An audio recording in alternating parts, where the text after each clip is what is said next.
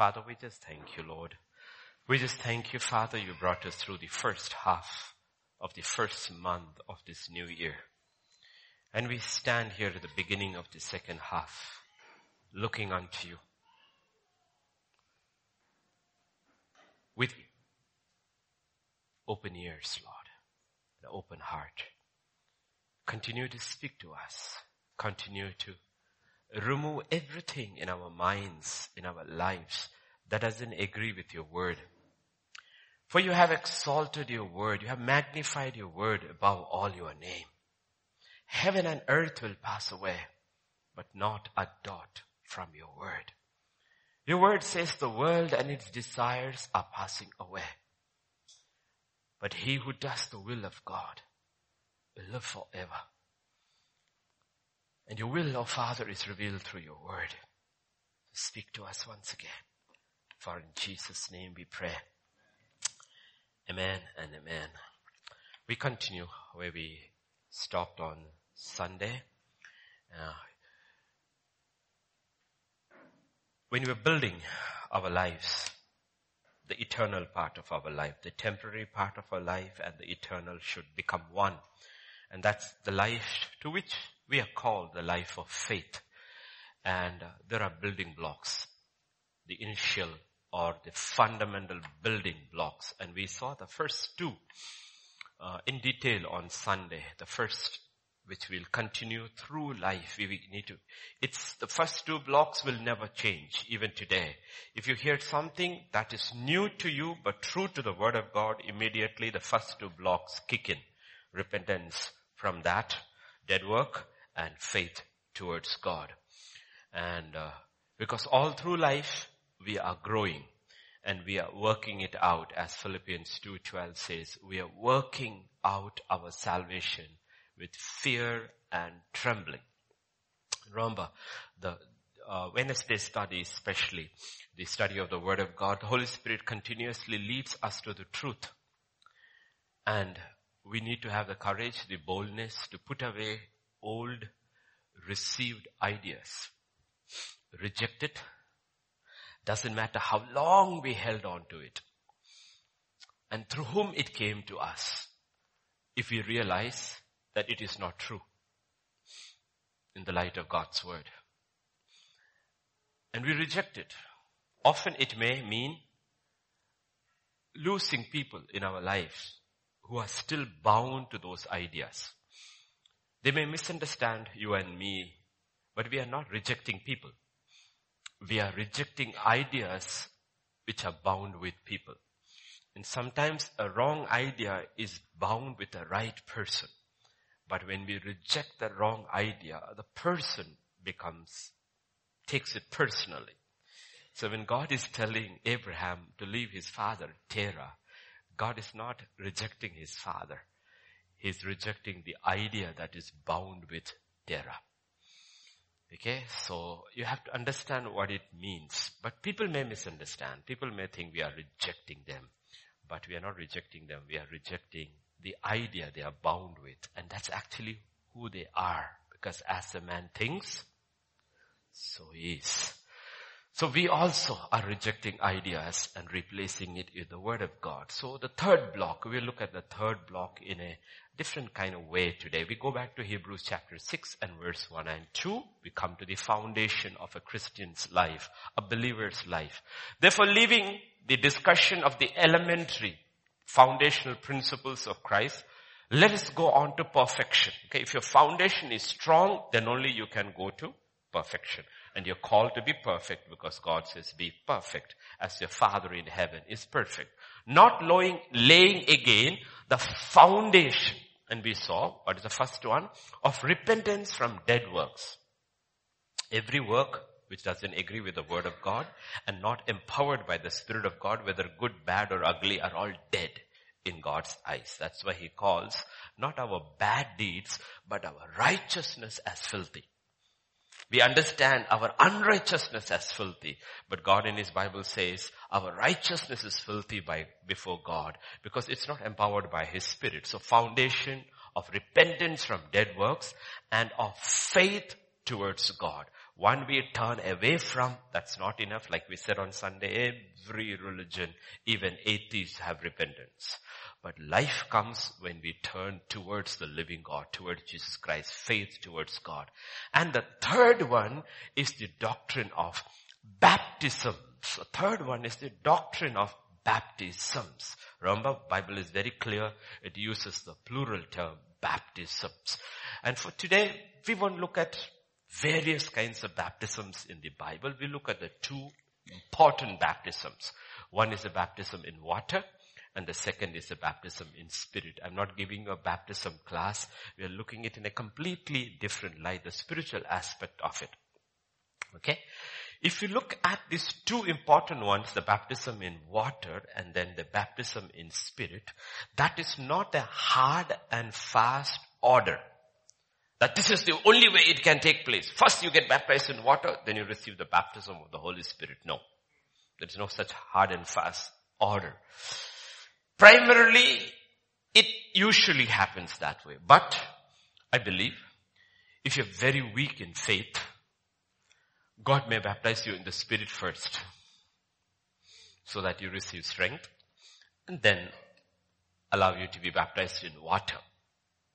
Because baptism in water is a very public thing for which you need strength. While baptism in the Spirit is a very personal thing like uh, we had our watch, uh, not watch night, all night prayer last week, right? Last week. And uh, without anybody realizing somebody got baptized in the Holy Spirit. Okay? Nobody even even realized it was a personal thing. You don't need, you can be a public, but can be a very personal experience too. So one is a personal experience, the other is a public. You are publicly making. So sometimes people don't have the conviction or the strength to make a public. So God baptizes them first, first in the spirit. Because you may need strength first before you can make a break because baptism in water is a break. So you will see the order in 1 Corinthians chapter 10 and verse 2 when the children of Israel were coming out, all were baptized into Moses in the cloud and in the sea. So you see there the cloud representing symbolically representing the baptism in the Holy Spirit. The cloud is represented first and the water next. So you will see when they come out of Egypt, first you see they are led by the cloud and brought to the rivers, uh, to, to the Red Sea. Okay, you will see this again in the New Testament, in Acts chapter 10, if you like, when the gospel is going now to the Gentiles, not to the Jews, the Gentiles, you will see in Cornelius' house, and those of the circumcision who believed were astonished, as many as came with Peter, because the gift of the Holy Spirit had been poured out on the Gentiles also. Not a single one of them had been baptized in water. They heard the word. They believed. God baptized the Gentiles first in the Holy Spirit. For they heard them speak with tongues and magnify God. Then Peter answered, can anyone forbid water that these should not be baptized who have received the Holy Spirit just as we?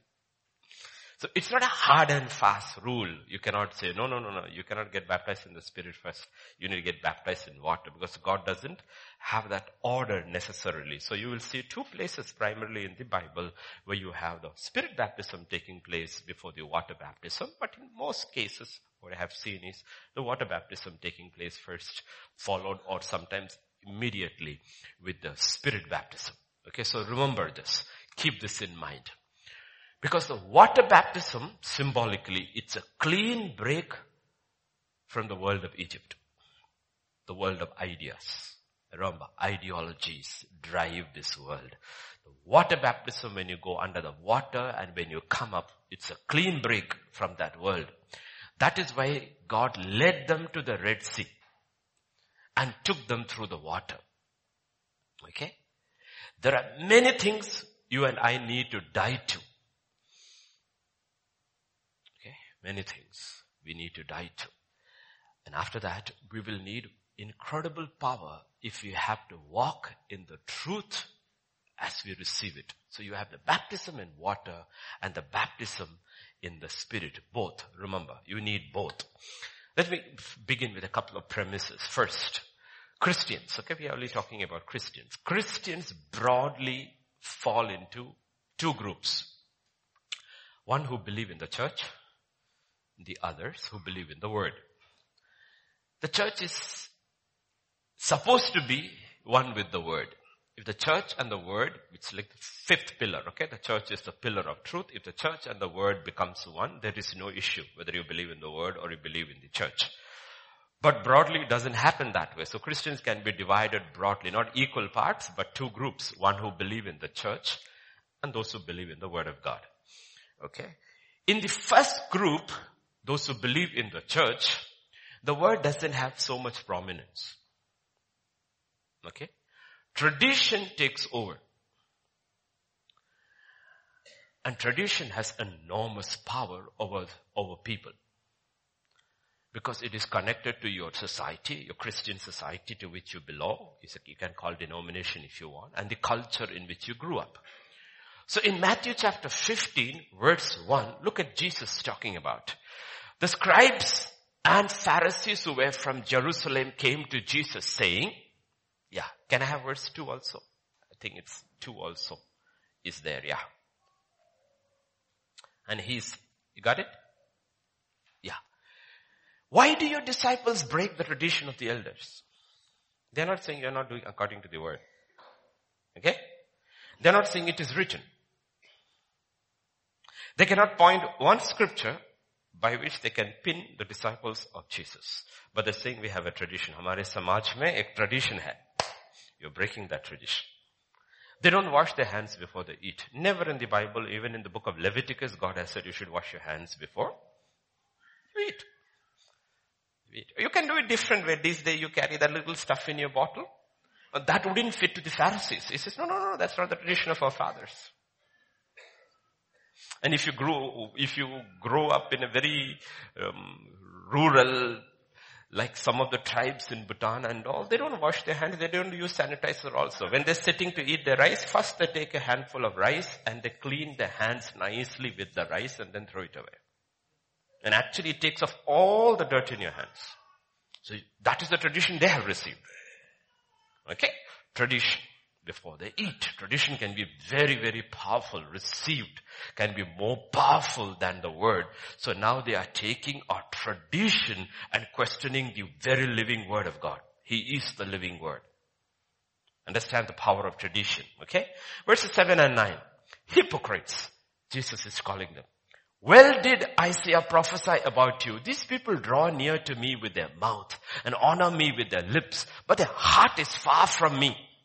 And in vain they worship me, teaching as doctrines the commandments of men.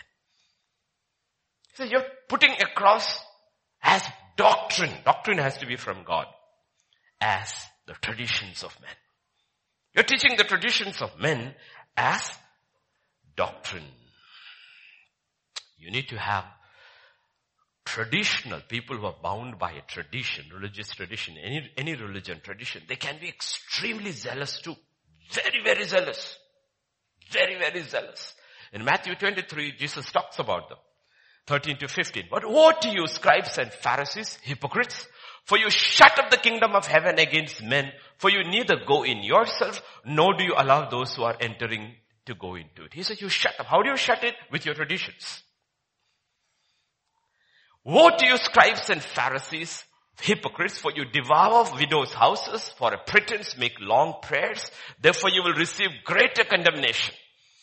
And verse 15, Woe to you scribes and Pharisees, hypocrites, for you travel land and sea to win one proselyte. You need to look at the zeal. The zeal. All religious groups have missionaries. Muslims have, Hindus have, Catholics have. Every very zealous. Very sacrificial, but no life. So don't mistake zeal for truth.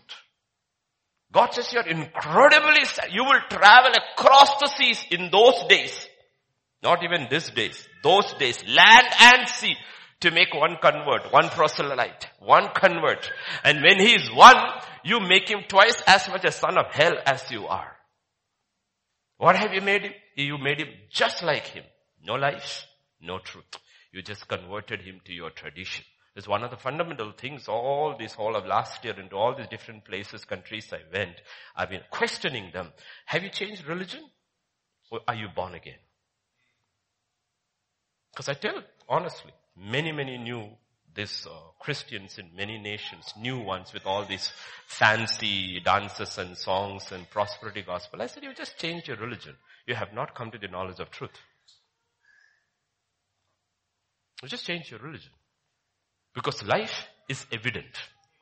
No? So we have to understand tradition, what Jesus is talking about. Okay? Because traditional people are very connected to their tradition and that church, denomination, religious order, whatever, and they will fight for that and kill for that. Okay? But God is not talking about that. God is talking about life that comes from the word. You're born again by the word. Then comes those who hear the word and are saved or getting saved or think they are saved what happens with that group is that if the real word comes in, immediately one group will come and bring the law in. The law. Before you know, they are under the ceremonial law. Now we're not talking about the law which gives life. We're talking about they bring regulations.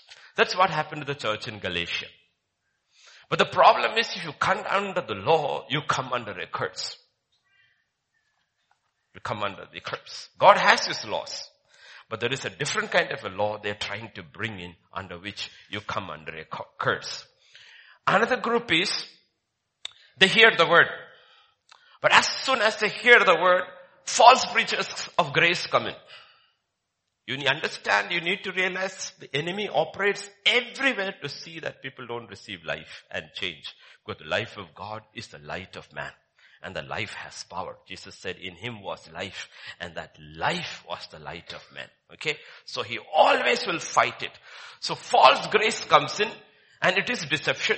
It appeals to our senses and our flesh. But what it actually does is it quietly takes you back to the world from which you were saved. And apostles constantly warned us about it. And one of the warnings of Jude is fight this, fight this, fight this. In Jude 3, beloved, while I was very diligent to write to you concerning our common salvation, I found it necessary to write to you exhorting you to contend, fight earnestly for the faith that is born of truth, which was once for all delivered to the saints. Reason, for certain men have crept in unnoticed who long ago were marked out for this condemnation. Ungodly men who turn the grace of our Lord into lewdness. Licentiousness or sin tells you it is okay.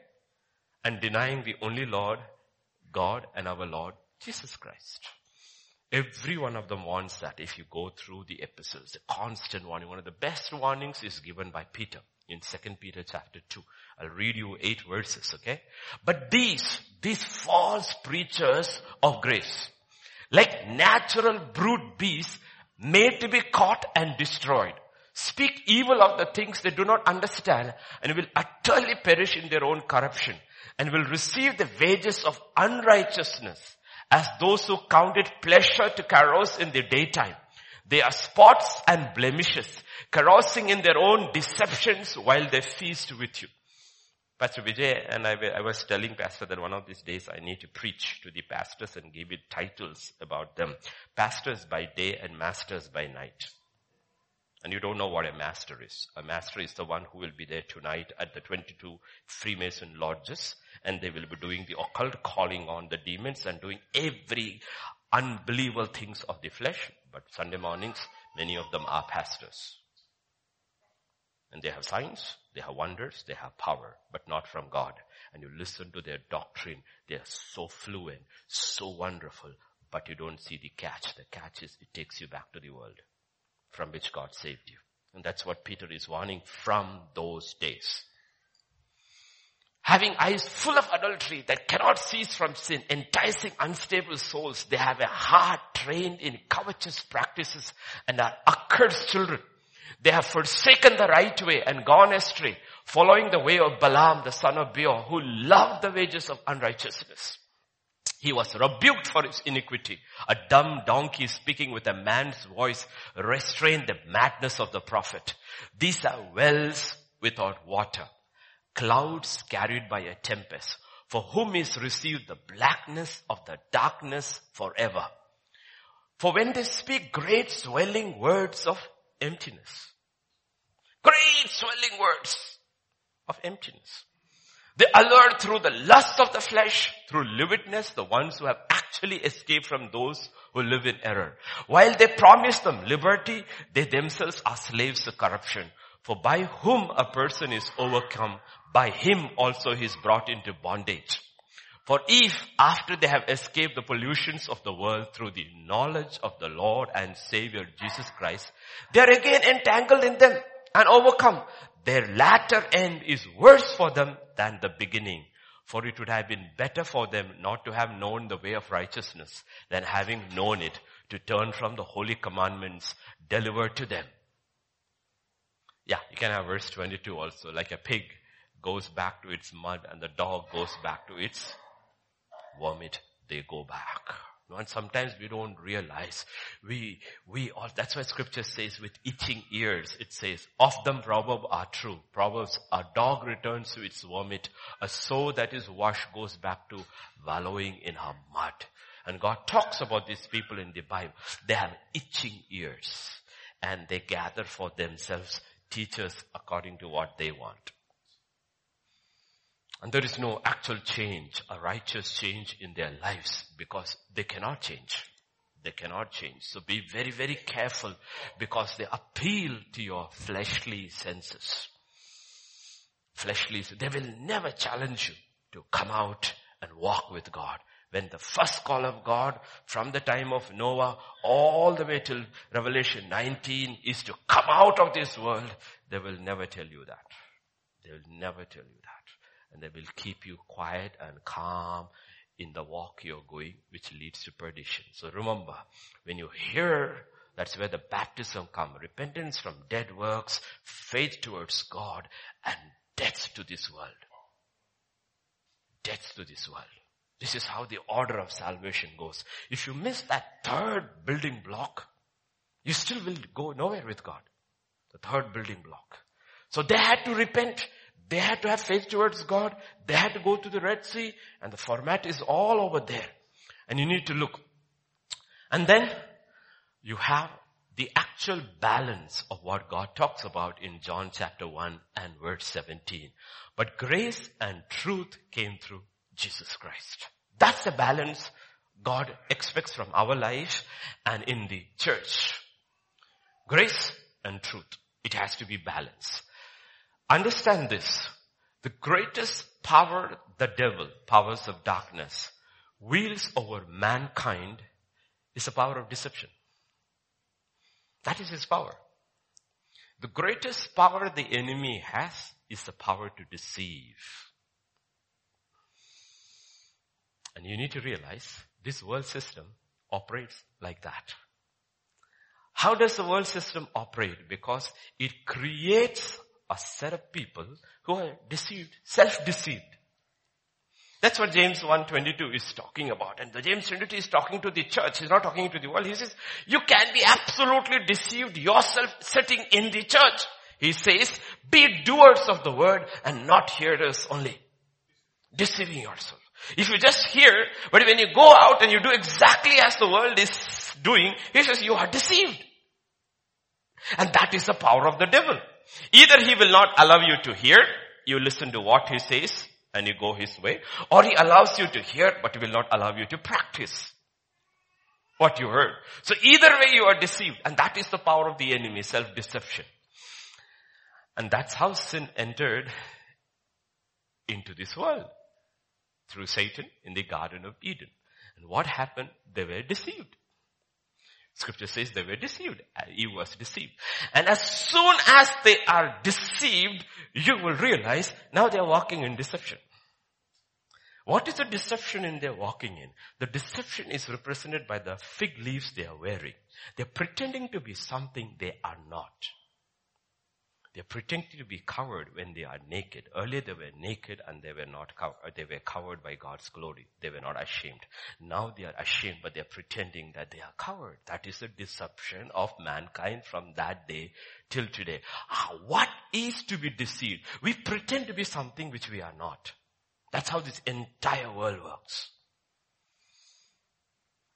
We pretend to be religious when we are not. We pretend to be spiritual when we are not. We pretend to be cool when we actually are a fool.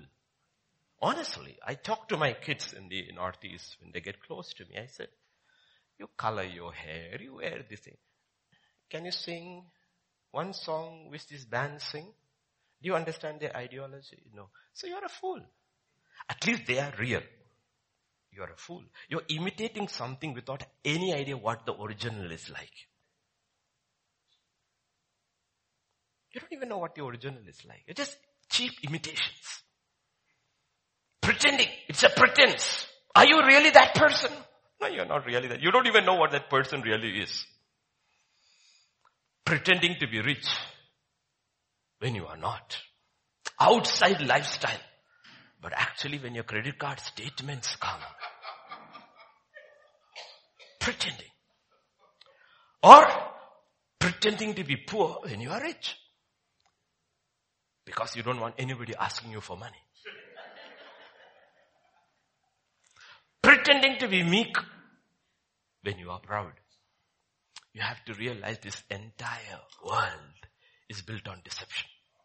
All built on, and the worst form of deception is religious deception. Religious deception. And our greatest defense, believers' greatest defense against deception is truth. That's why when it comes to the armor, the first thing God says is put on the belt of truth. That's your greatest defense against the truth. Bind yourself with the truth. This is what I really am. This is what I really am. And I will only be what I am. And allow God to slowly change. In John chapter 8, verse 31 and 32, God said to those Jews who believed him, if you abide in my word, you are my disciples. Indeed. You shall know the truth and the truth shall make you free. He says you don't have to be pretend to be free. You are actually free. Because the world is telling us to be free, you need to be like this. So though we are not free inside, we try to be like something which we are not. Right? Let me ask this question. Why does Adam and Eve have to wear those fig leaves? To pretend. They are something which they are not. And you see all of our pretensions work until the living word comes into our midst. That's why when Jesus comes into the garden, they flee. They flee. Because there is no space in the living house of God for pretenders. There's no place. He will either convert you or he will kick you out. You will live on your own. You won't be able to withstand it for too long. One of these two will happen. And thank God, He's changing us. I believe He's changing us. For truths to set us free, there has to be a dying, real, internal, first dying to this world of ideas. That is baptism in water. And a filling in first of God's truth, not power. Because the Holy Spirit cannot work without truth. It cannot. Represented by the two baptisms. Die to the world and be filled with the Spirit. That is what God is doing with Israel. Brought them out of Egypt and brought them to the Red Sea. And when they came out of the waters of baptism, God could destroy the world behind them. Read carefully what it says in Exodus 15, 19. For these horses of Pharaoh went with his chariots and his horsemen into the sea and the Lord brought back the water of the sea upon them. But the children of Israel went on dry land in the midst of the sea. And also verse 21. And Miriam answered them, sing to the Lord for he has triumphed gloriously. The horse and its rider he has thrown into the sea.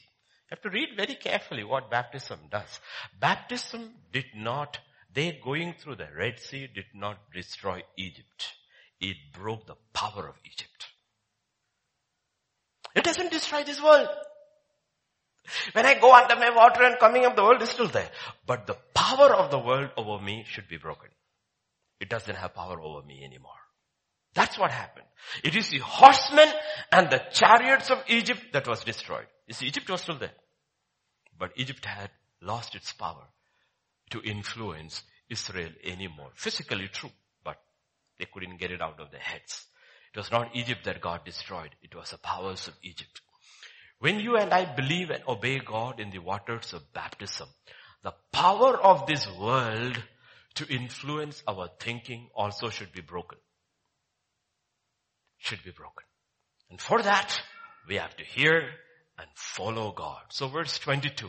So Moses brought Israel from the Red Sea and they went out into the wilderness of Shur. They went three days into the wilderness and found no water. And when they came to Marah, they could not drink the waters of Marah for they were bitter. Therefore the name of it was called Marah. And the people complained against Moses saying, what shall we drink?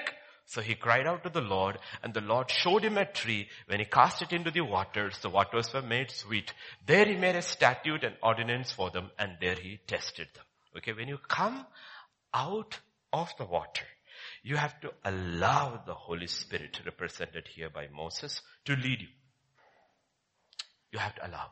Because a lot of people, when they come out of the water, come out of their world of experiences, they have to be led to the bitter water.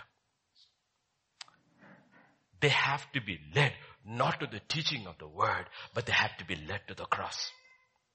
It's the cross that heals them. So he said, showed him a tree. Showed him a tree. And when the tree was put into the water, the water became sweet. So you have to lead many people after the baptism, bring them back to the cross, bring them to the cross. And at the cross, healing flows in. Healing flows in. Because there is the ideas of Egypt, there are the powers of Egypt, then there are the diseases of Egypt.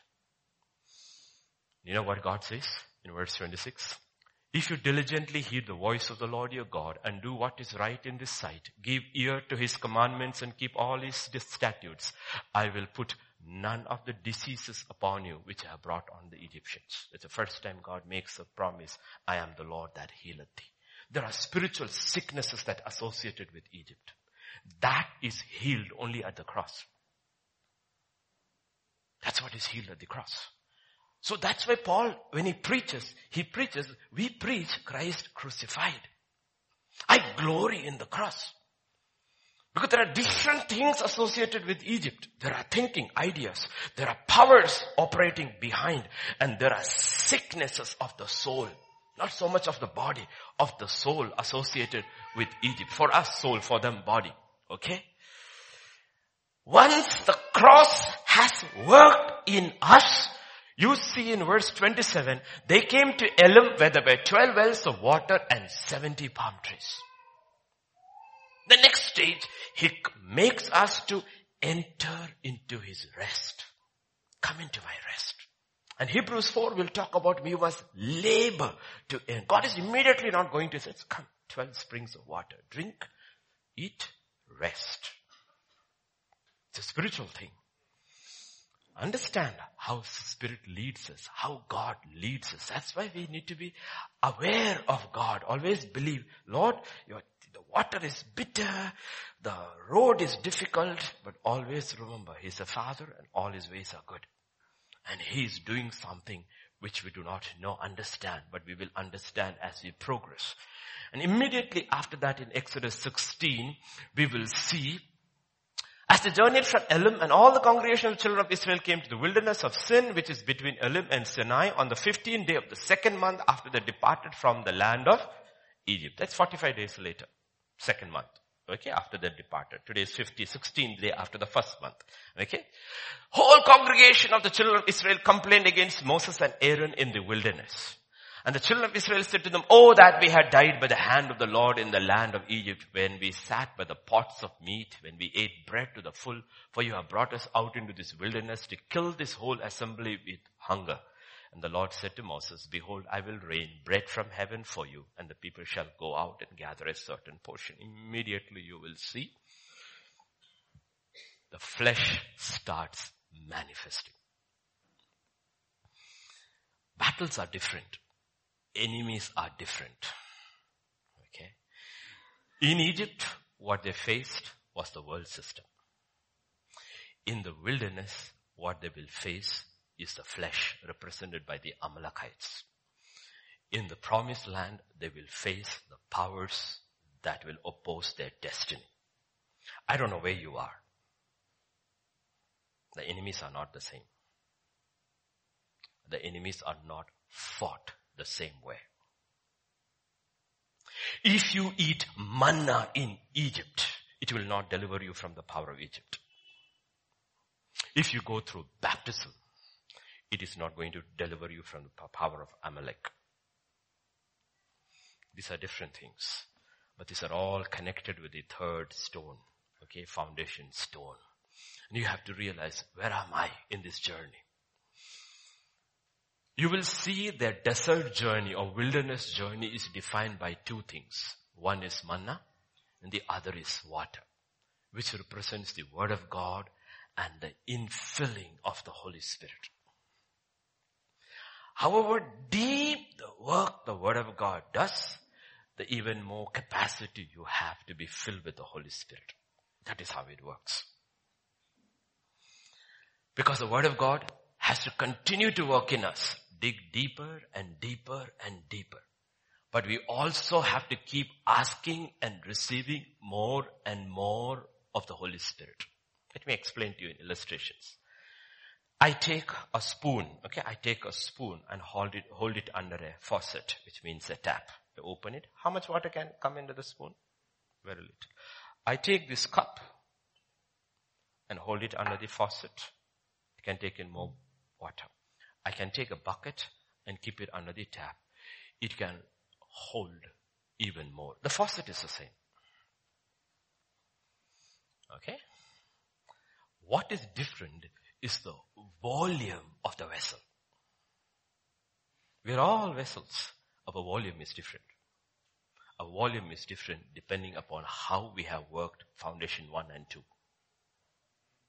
How deep a work we are allowing God to do in us is the way He can fill us.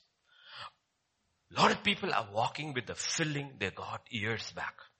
Because after that God hasn't been able to fill them Allow God to do a deeper work in them. Don't confuse gift with volume. Gift is something. Anybody can. Even a newborn believer who's born today can receive a gift. That's got nothing to do with depth. Filling of the Holy Spirit and the gift of the Holy Spirit are two different things. And everything in the new covenant life, everything in the new covenant life is life in the Spirit. But the Spirit does not operate in vacuum. It needs the Word. And the Word needs the Spirit. The Spirit needs the Word and the Word needs the Spirit. Let me explain to you.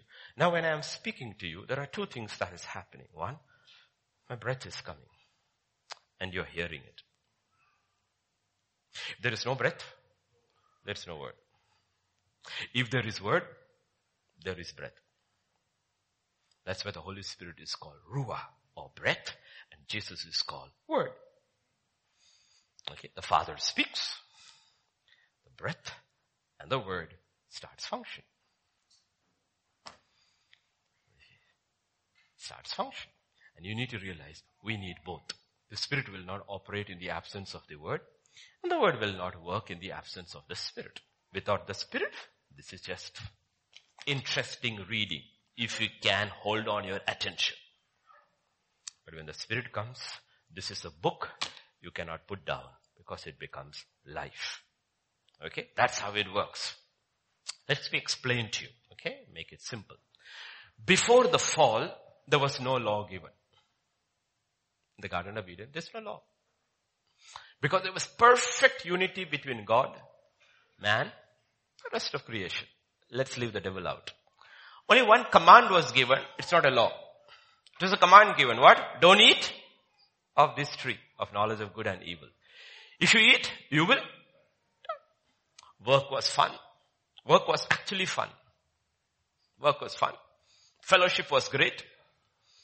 That was the way of life in the garden. We don't know how long it took before they fell, but it was a fantastic life. That's why it is called paradise.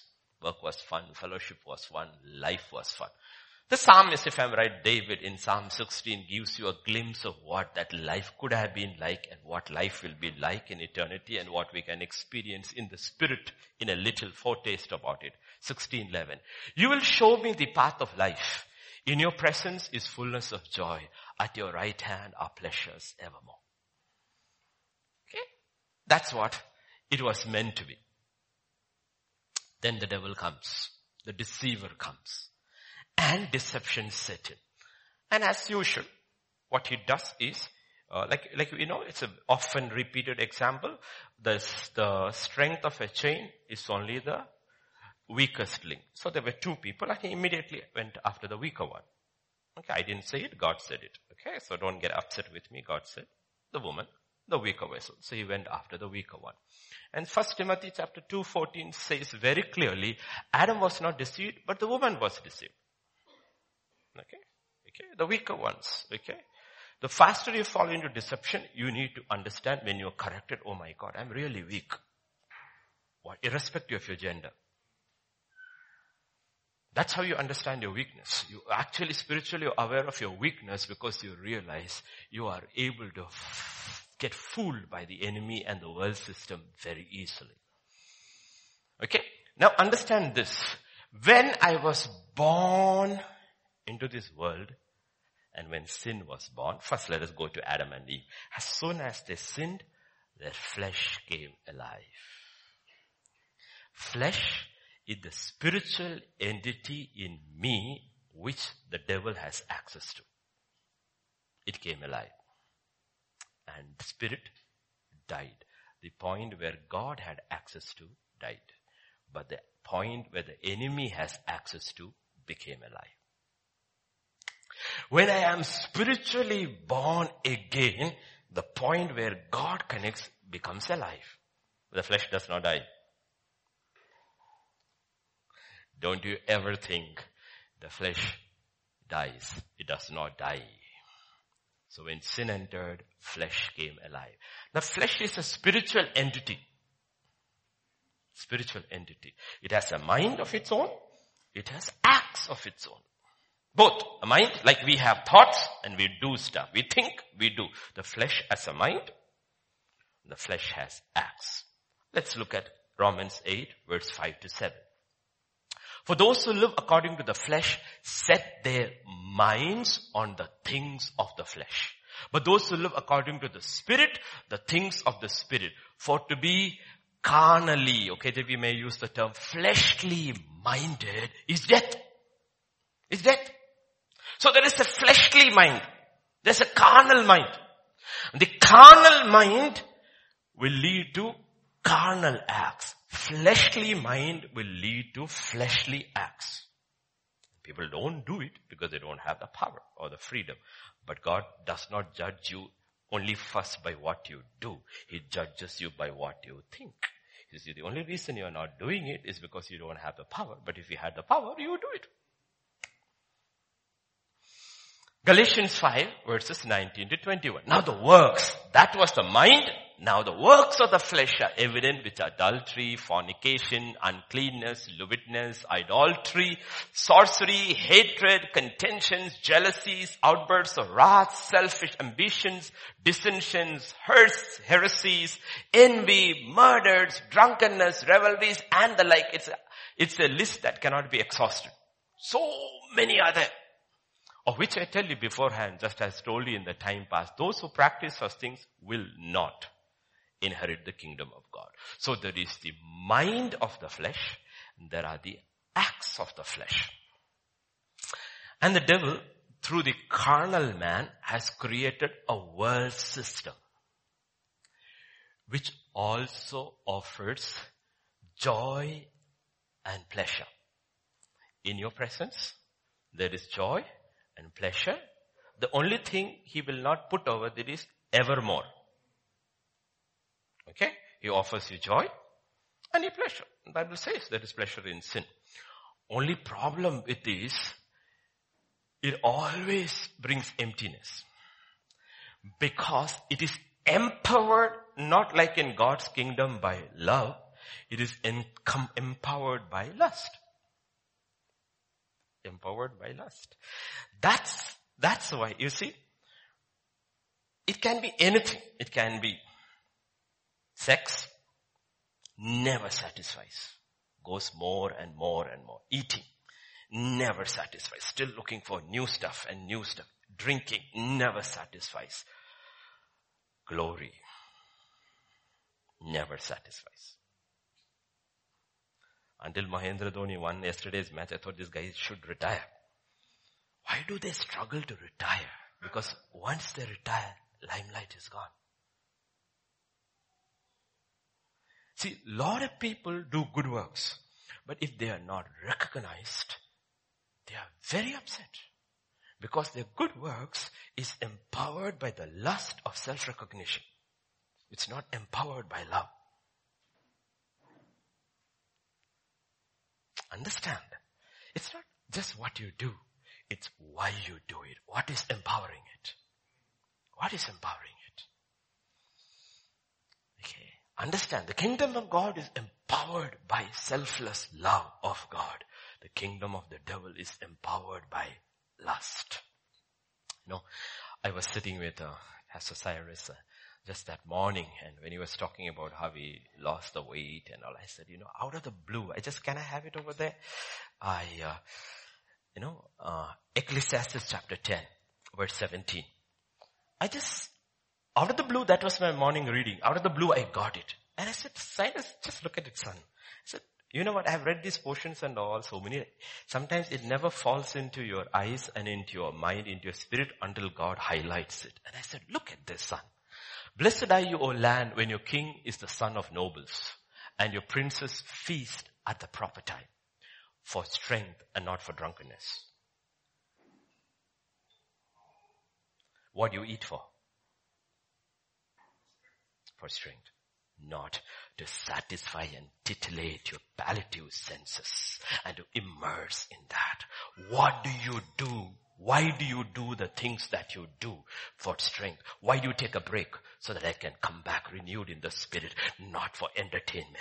Blessed are those whose princes are noble because they know the purpose of everything in this earth. It is for strength to continue serving the God, not to indulge in itself. Understand that. What a verse. Because a lot of people go into sports, it is drunkenness. It is not exercise. A lot of people for rest, they can rest forever. Everything you need to realize, why do you do it?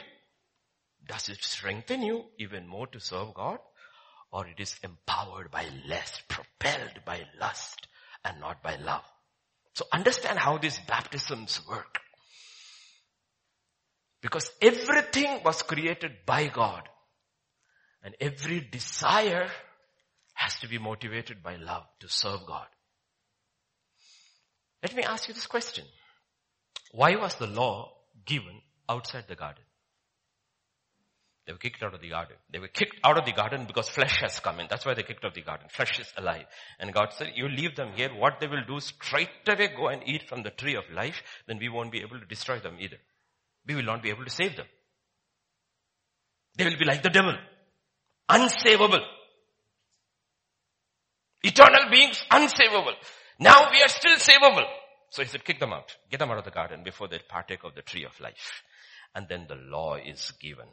Why was the law given outside the garden? Because of the flesh. Flesh has to be restricted, otherwise it will self-destruct.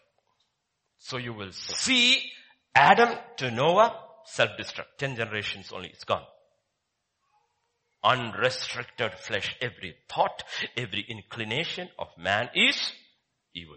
And the acts are flowing, God has to destroy. That's the nature of the flesh. That's why the law, the purpose of the law is to restrict the flesh. So you will see after the flood, God will give laws. to keep a society under control, a new society that is coming, to keep the flesh under control. And the ultimate violation of my flesh, there are many, many violations of that flesh. You saw the acts of the flesh. But the ultimate violation of my flesh is to take the life of somebody. That's the ultimate violation of my flesh. I kill somebody. Therefore, the first law in the new creation after the flood, God says, is this. Surely for your lifeblood I will demand a reckoning. From the hand of every beast I will require it from the hand of man. From the hand of every man's brother I will require the life of man. Whoever sheds man blood, man's blood by man, his blood shall be shed. He says, you cannot allow murderers to live because if they live, they will corrupt and destroy flesh, all mankind. So capital punishment is instituted first time. Cain was not killed for killing Abel, but from here, capital punishment is instituted because that's the only way you can keep the flesh under control. And you will see in the history of uh, uh, US as they moved from one coast to another, they had strange which we'll never understand. Imagine um, Dr. Richard is uh, no, a rancher, small little nester as they call it, with his two cows and a horse. And he's moving down through the wilderness desert. I am somebody who comes quietly when he's sleeping and I steal his horse and I go. It's capital punishment. If you steal a man's horse, you die. Because they know without a horse he will not survive the wilderness. He will die. So horse thief was always hung. Because it's equal to taking a man's life. Understand principles of justice where it comes from because that's the nature of our flesh. Our flesh. That is law. Now Jesus of course is talking about something that is primarily talking about in the new covenant, he takes it within. He says you can kill people with your tongue, their reputation, so they have nothing they can do anything more because you used your tongue as a weapon of murder.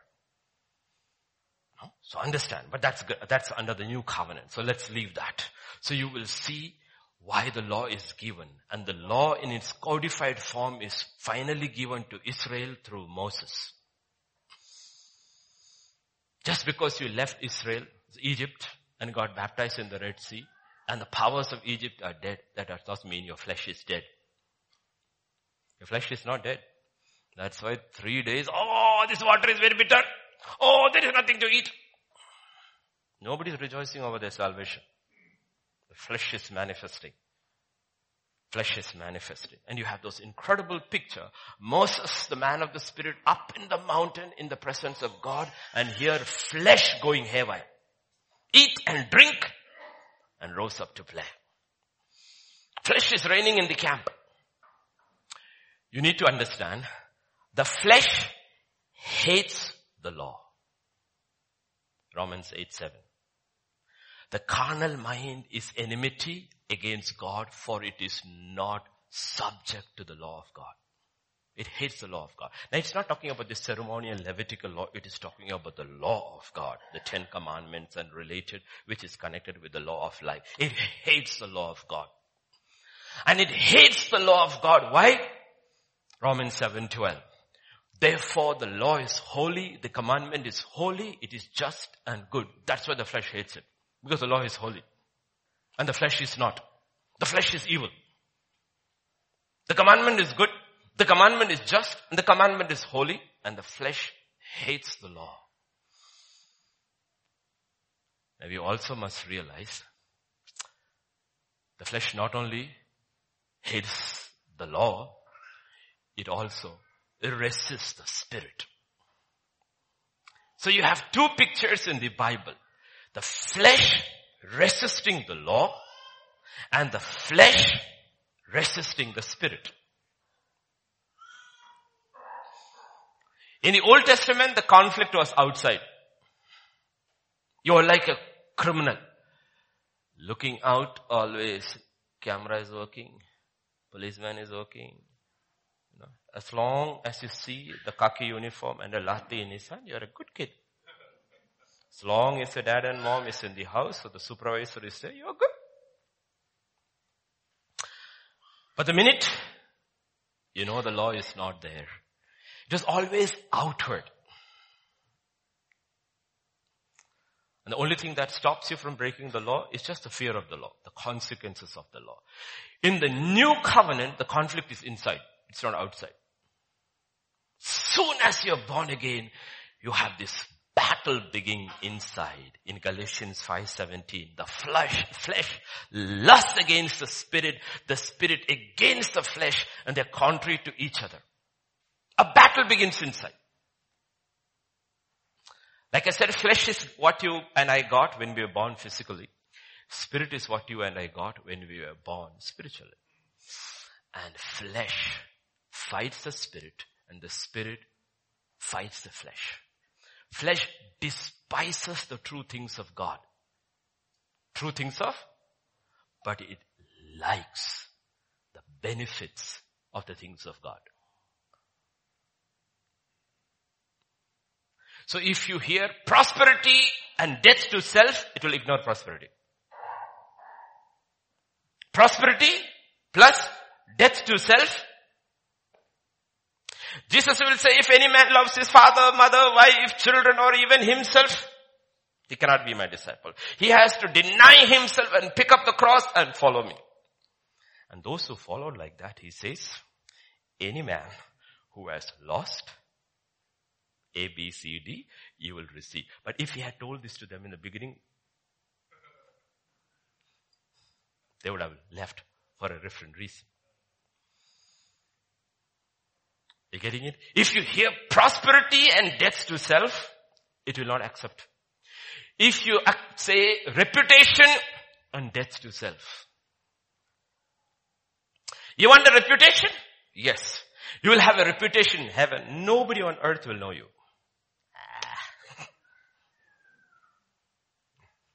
Not interested. You want attention and death to self. The eyes of God is pinned on you. Nobody will look at you on earth.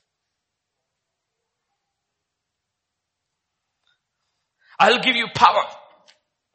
But you have to die to self. You need to understand. The flesh likes the things of God, the benefits of the things of God, but it doesn't like the message death to self. So flesh itself starts fighting the message. That's why in these last days, the greatest deception is they have taken the message of God and not made it about death to self and the exaltation of Christ. It is about the exaltation of the self.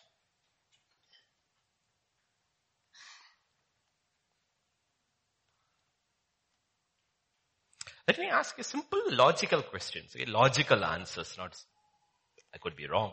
Let me ask you this question. Why did God curse the ground when sin entered?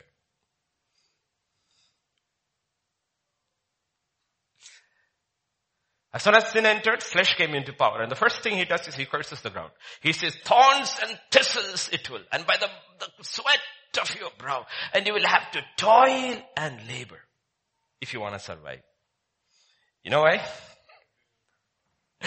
So that you would be so tired working to meet your needs, you will not have so much strength in your flesh to indulge in it.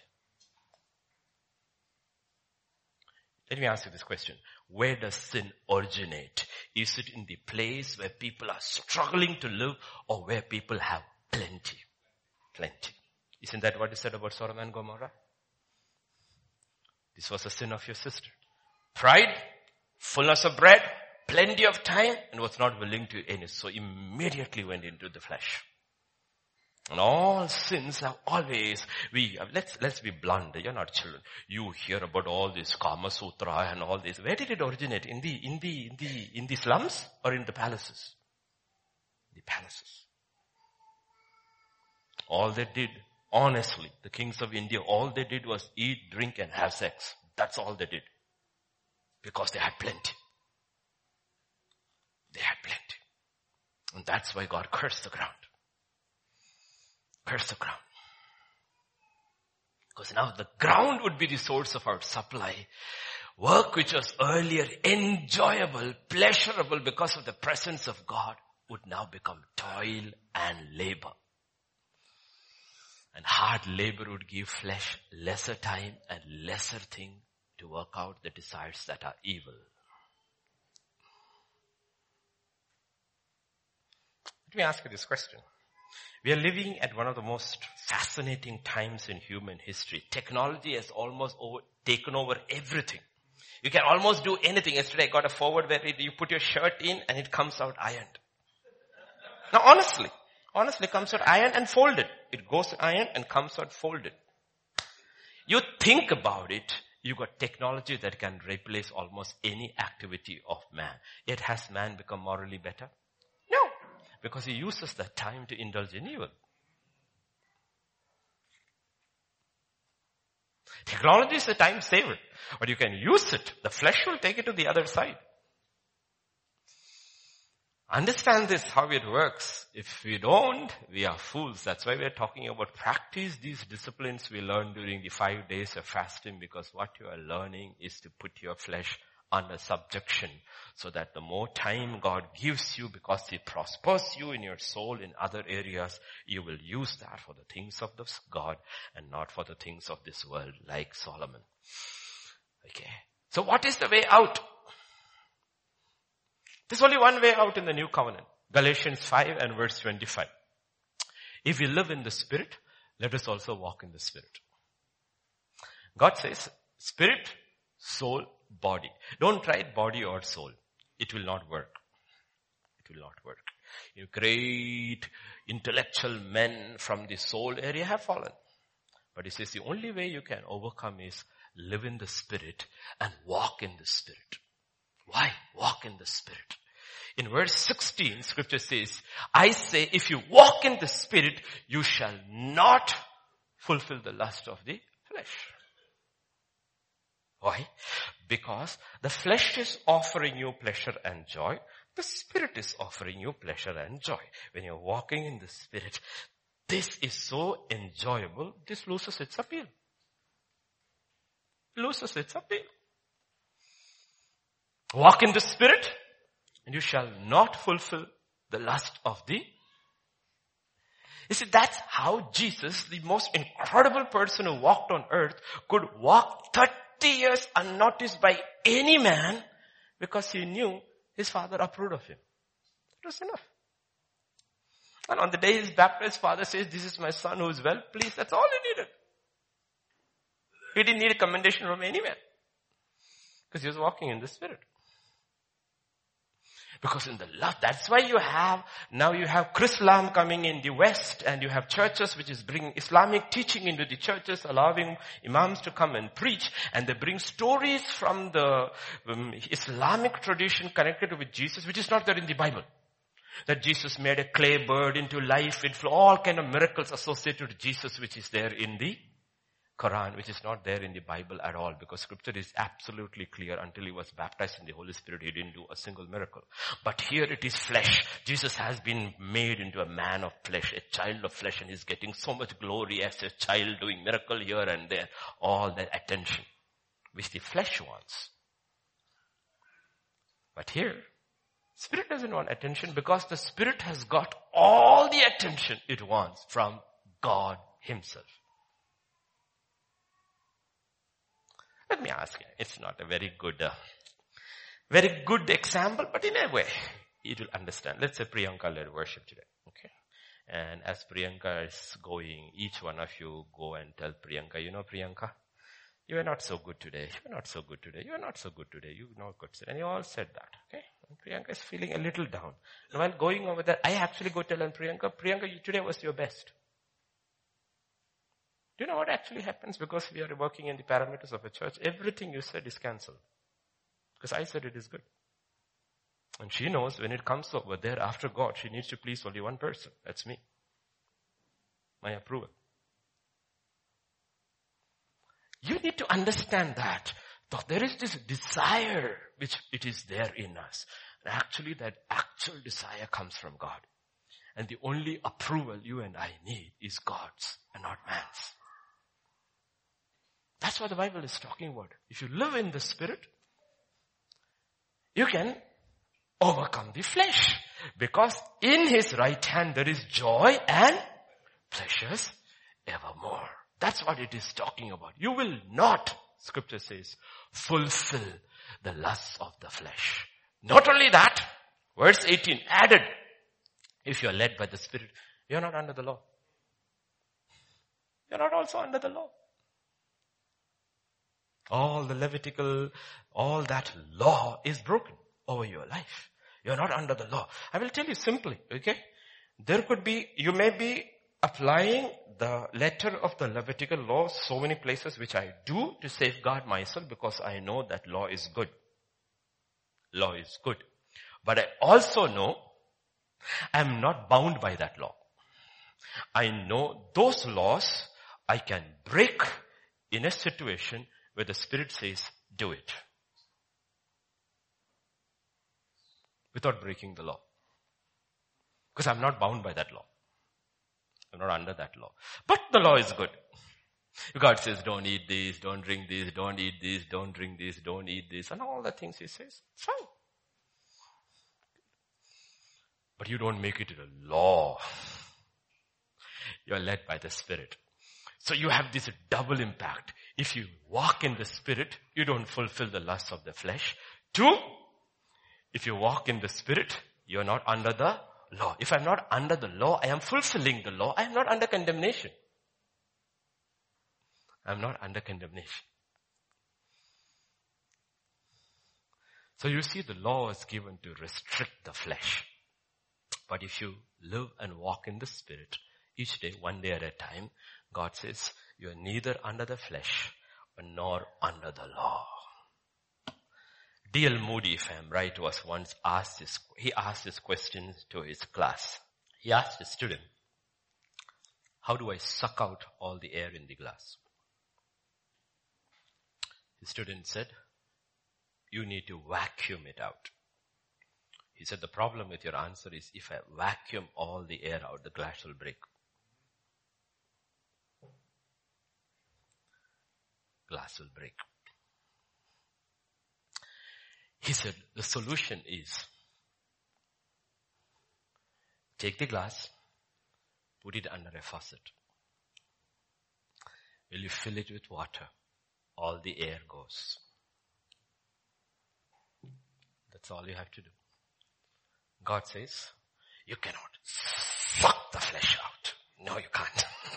you cannot vacuum sin out. No is keep filling yourself with the Spirit. And the lust automatically goes out. The power of sin automatically goes out. That's what God says continuously. He says in Ephesians, be filled continuously, filled with the Holy Spirit.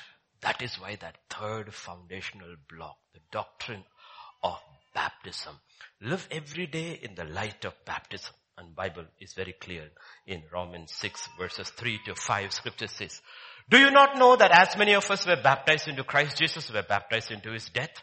Therefore we were buried with him through baptism into death that just as Christ was raised from the dead by the glory of the Father, even so we also should walk in the newness of life. For if we have been united together in the likeness of his death, certainly we shall also be in the likeness of his resurrection. First he says, reckon yourself dead. That's the first thing. Each day. You look in the mirror and you see a dead man. And then, honestly, that's how you do it. Every day you look in the mirror and says, I am dead. If I am not dead, Christ can't live. It's not that I am dead. It's not enough. Christ should live. Christ should live. These are practical steps which God is talking about. Every day you live in the light of the death of the old man. And every day you live in the light of the life of the new man who is wrought in Christ. Every day. And Jesus is actually teaching us practical steps how to do this. Is, this is not neutral. This is an active faith. The practical steps to do it is that the flesh craves attention. And the problem with Christians is their flesh is a very religious flesh. It's not like the carnal flesh of the people in the world. It's a very religious flesh. So the religious flesh craves attention in religious things. That was the problem with the Pharisee. If a Pharisee was fasting, the whole community knew it. You could make it from his dress, you could make it from his hair, you could make it from his face and you will say, oh, he's fasting. The, the question they will ask him is, three days, seven days, 21 days, 40 days. That is the only question they will ask the Pharisee because everybody will know he's fasting because he's fasting and he wants attention to his fast. If he doesn't get attention, then if you ever get a Pharisee to pray, he will pray only in public. He'll never pray in private. He has no private prayer life in public. If you ever find the Pharisee helping somebody, he will do it only in public. So it is this religious flesh. And God says the best way to live in the spirit is fast in secret, pray in secret, give in secret. You have to live. You are not just dying to the flesh where you don't give anybody, you never pray, you never fast. God is not saying that. He says you should die to the flesh. Don't give in public. Don't fast in public. Don't pray in public. We're talking about regular, not the church things. Don't do that in public because then it's your flesh that is alive. But you need to be living in the spirit. So he says, have a secret prayer life, regular secret prayer life which nobody knows, a secret fasting life which nobody knows, and a consistent giving life nobody knows. What happens? It is death knell to the flesh. That's what we looked at the first five days. The Pharisees, the flesh was so strong. The Bible is very clear about these things. Romans 8 verse 13 and 14, this is what scripture says. If you live according to the flesh, you will die. With all your prayer, with all your fasting, and all your giving to the charity, you will die and go to hell. All these things will make not an iota of difference when you stand before God because you didn't do it for God. You didn't do it for you to walk in your salvation. You did it to get attention. You didn't do. You will die. But if by the Spirit you put to death the deeds of the body, you will live. So there is a putting of death of the works of the flesh and then there is a living towards God. It's not enough. Verse 14, you have to be led by the Spirit. The Spirit will lead you to action. One alone is not enough. You need the other one too. You need to be led by the Spirit. If you're not led by the Spirit, I'm honestly telling you, if any of you, by any chance, end up in hell, I hope not, You'll met, meet a lot of religious folks there. Put to death and be led. What does he say? Die and live. This is not passive Christianity. This is active Christianity. To be led, there has to be this important facet built into our spiritual life. Importantly, eh? as we come to the close, a few more minutes I will take. Very important fast, okay? Jesus fasted, Jesus prayed, Jesus gave. That was his lifestyle. His whole life was given. Father loved, he gave, he gave his son, and the son gave his entire life. He fasted, he prayed, he gave. But that's not what is important. What is important is the core of it. Jesus fasted like no man, prayed like no man, gave like no man. But what marked him out is not his prayer life or his fasting life or his giving life. It was the surrender in it. That's the key. From the beginning, when he comes into the world, till his end, there's one thing that marks his life. Thy will be done. That's what marked his life. Because a lot of people have fasted. A lot of people have prayed without attention. A lot of people have given also. But there is no surrender to the will of God. If you have to be led by the Spirit, the first thing God wants is surrender. Not obedience.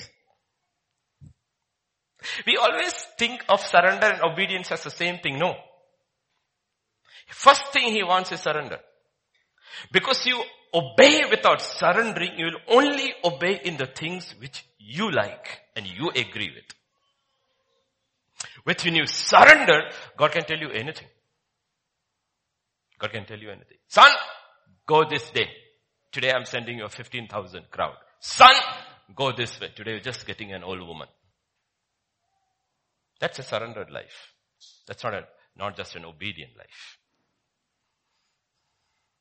Rich man calls, here I will come. Poor man calls, here I come. It's absolute surrender. That's not obedience. Obedience should come in our life after surrender. They go together, but they are not the same. Because very rarely does God speak consistently to an unsurrendered soul. That's why the exhortation in Romans 12, offer your bodies as a living sacrifice. Surrender. When you're surrendered, you will do whatever God says.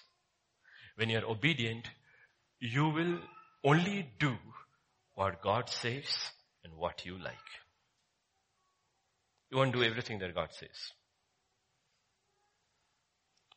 When he came to Jesus, God's own son, he was first absolutely, totally surrendered. And he did everything the Father said. And therefore the Father could fill him with the Spirit, which means power. That for 30 years he could remain incognito, unknown. Because that's what the Father wanted. What is, what do you want me to do, Father? Stay unknown for 30 years. Fine. Not preach? Not preach. Maxima, if you go to a synagogue, somebody tells you to read the scroll, scroll, but don't make any preaching over it. I am fulfilled and all. That I will tell you when to say that. That's all he did. Imagine the living word. All power. The creator of this universe. 30 years. Absolutely surrendered. That is how God will have a remnant. They will surrender. Even when nothing is happening. When you are surrendered, you will wait. You will be still. Even when nothing is happening. You will see many will obey only when there is action. But the truly surrendered will obey even when there is no action. Therefore, both these baptisms have to be true. I am absolutely dead to self and absolutely alive to the will of God. Absolutely. That's how God will have a remnant.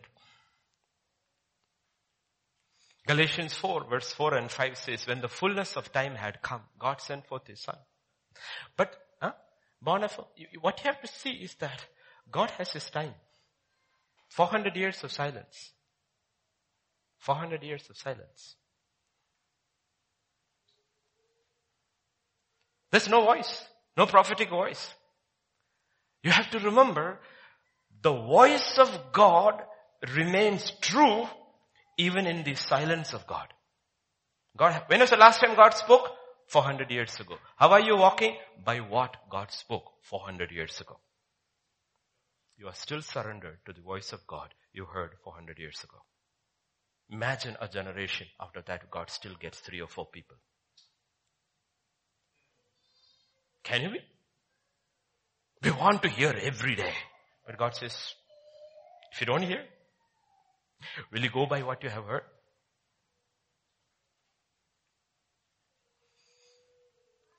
Do you see Simeon waiting for the consolation of Israel? Do you see prophetess Anna waiting for the redemption of Israel? When did you hear that? Long time ago. Did you see Luke 2.21? On the eighth day, when it was?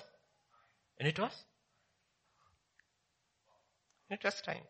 What does the law say? Eighth day. When was the law given? Oh, around 1500 years ago. What are you doing? Going by what God spoke 1500 years ago.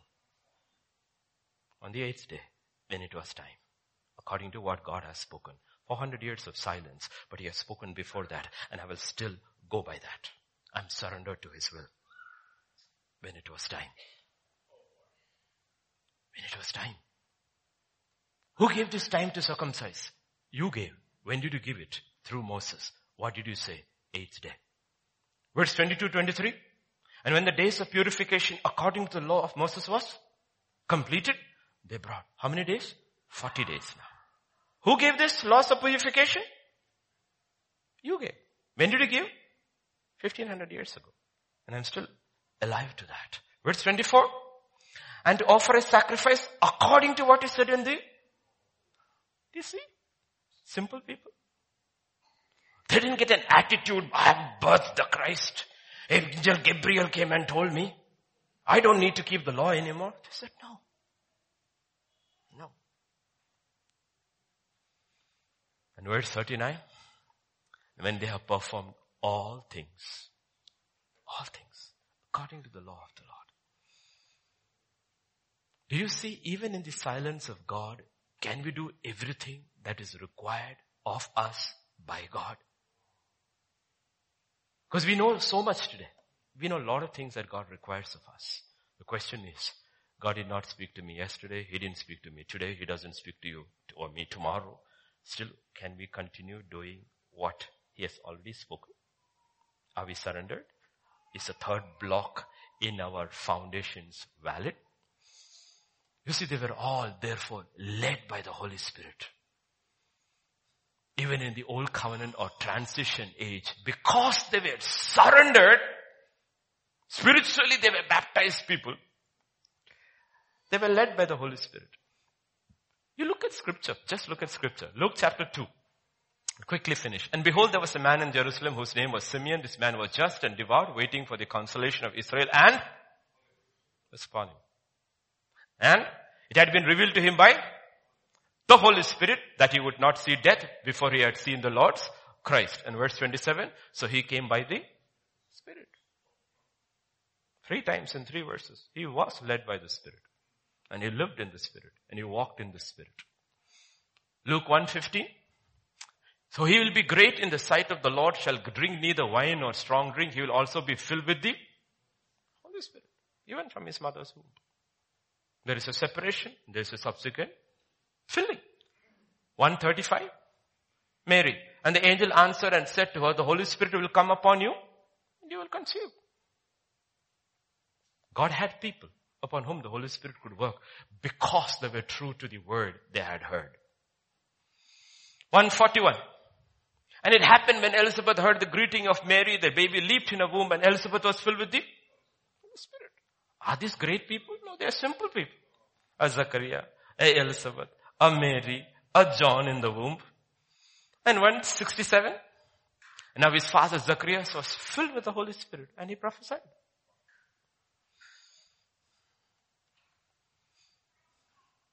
And finally, Luke 2.29. Lord, now you are letting your servant depart in peace according to your word. He's so content with the life he has led. He says, now, mission accomplished. I'm ready to go. I'm ready to go. Can depart. Let me go. That's a question God is asking. Can God, the Holy Spirit lead us in silence? Can He lead us in action? Because if you're led by the Spirit, there is no condemnation. There is only consolation and redemption. No consolation, no condemnation. That is the life in the Spirit. Why I brought this up is because that's the promise. If you have a promise, you have to prepare yourself to receive the promise. Whether you believe that promise or not is practically displayed before God in your secret life with God. Where you're consciously not allowing the flesh to do the things which the flesh wants to do, even good things. But you're consciously doing the things where God gets the glory. Amen? Let's pray. Father, this evening we just come to you once again, Lord. Thank you, thank you, Father. Thank you, Lord. Thank you. Oh, Father, you have given your promise. We believe, Lord. And I pray every one of your children sitting here will learn to obey you in silence and also learn to obey you in action. So that, oh Father, our lives will be a testimony of you and not us.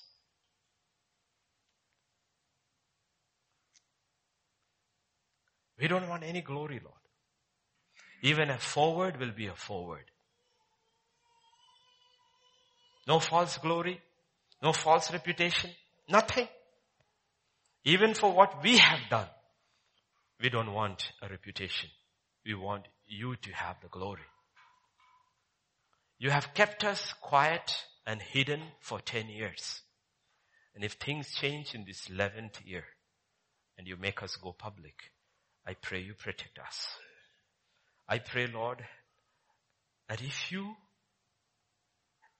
make that happen, I pray, Lord, it is not us who goes public. It is you who goes public. Because in us we have nothing. But in you we have everything. Let it be about you, Lord. Guard us. Guard our hearts, our souls, our minds. Help us to live in the light of the three, third foundational block, Lord. Our baptism in water and our baptism in spirit are both real each day. Thank you, Lord. You brought all your children safely. Now as they go back, reach us all safely, Lord. Thank you, Father. For in Jesus' name we pray. Amen, amen, amen.